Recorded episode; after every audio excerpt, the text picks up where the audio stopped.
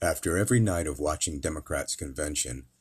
with an open mind and without political bias,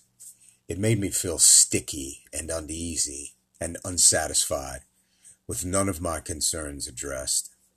And I'm sure none of the concerns of the American people who are not deranged.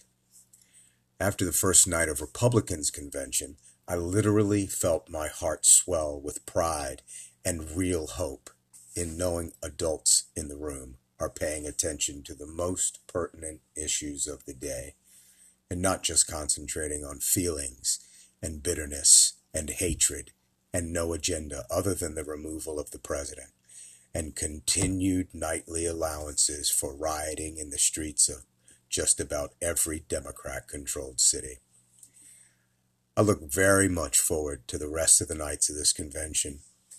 where we'll hear from real people telling us real stories live on air and not pre taped and vetted by Democrat media before airing.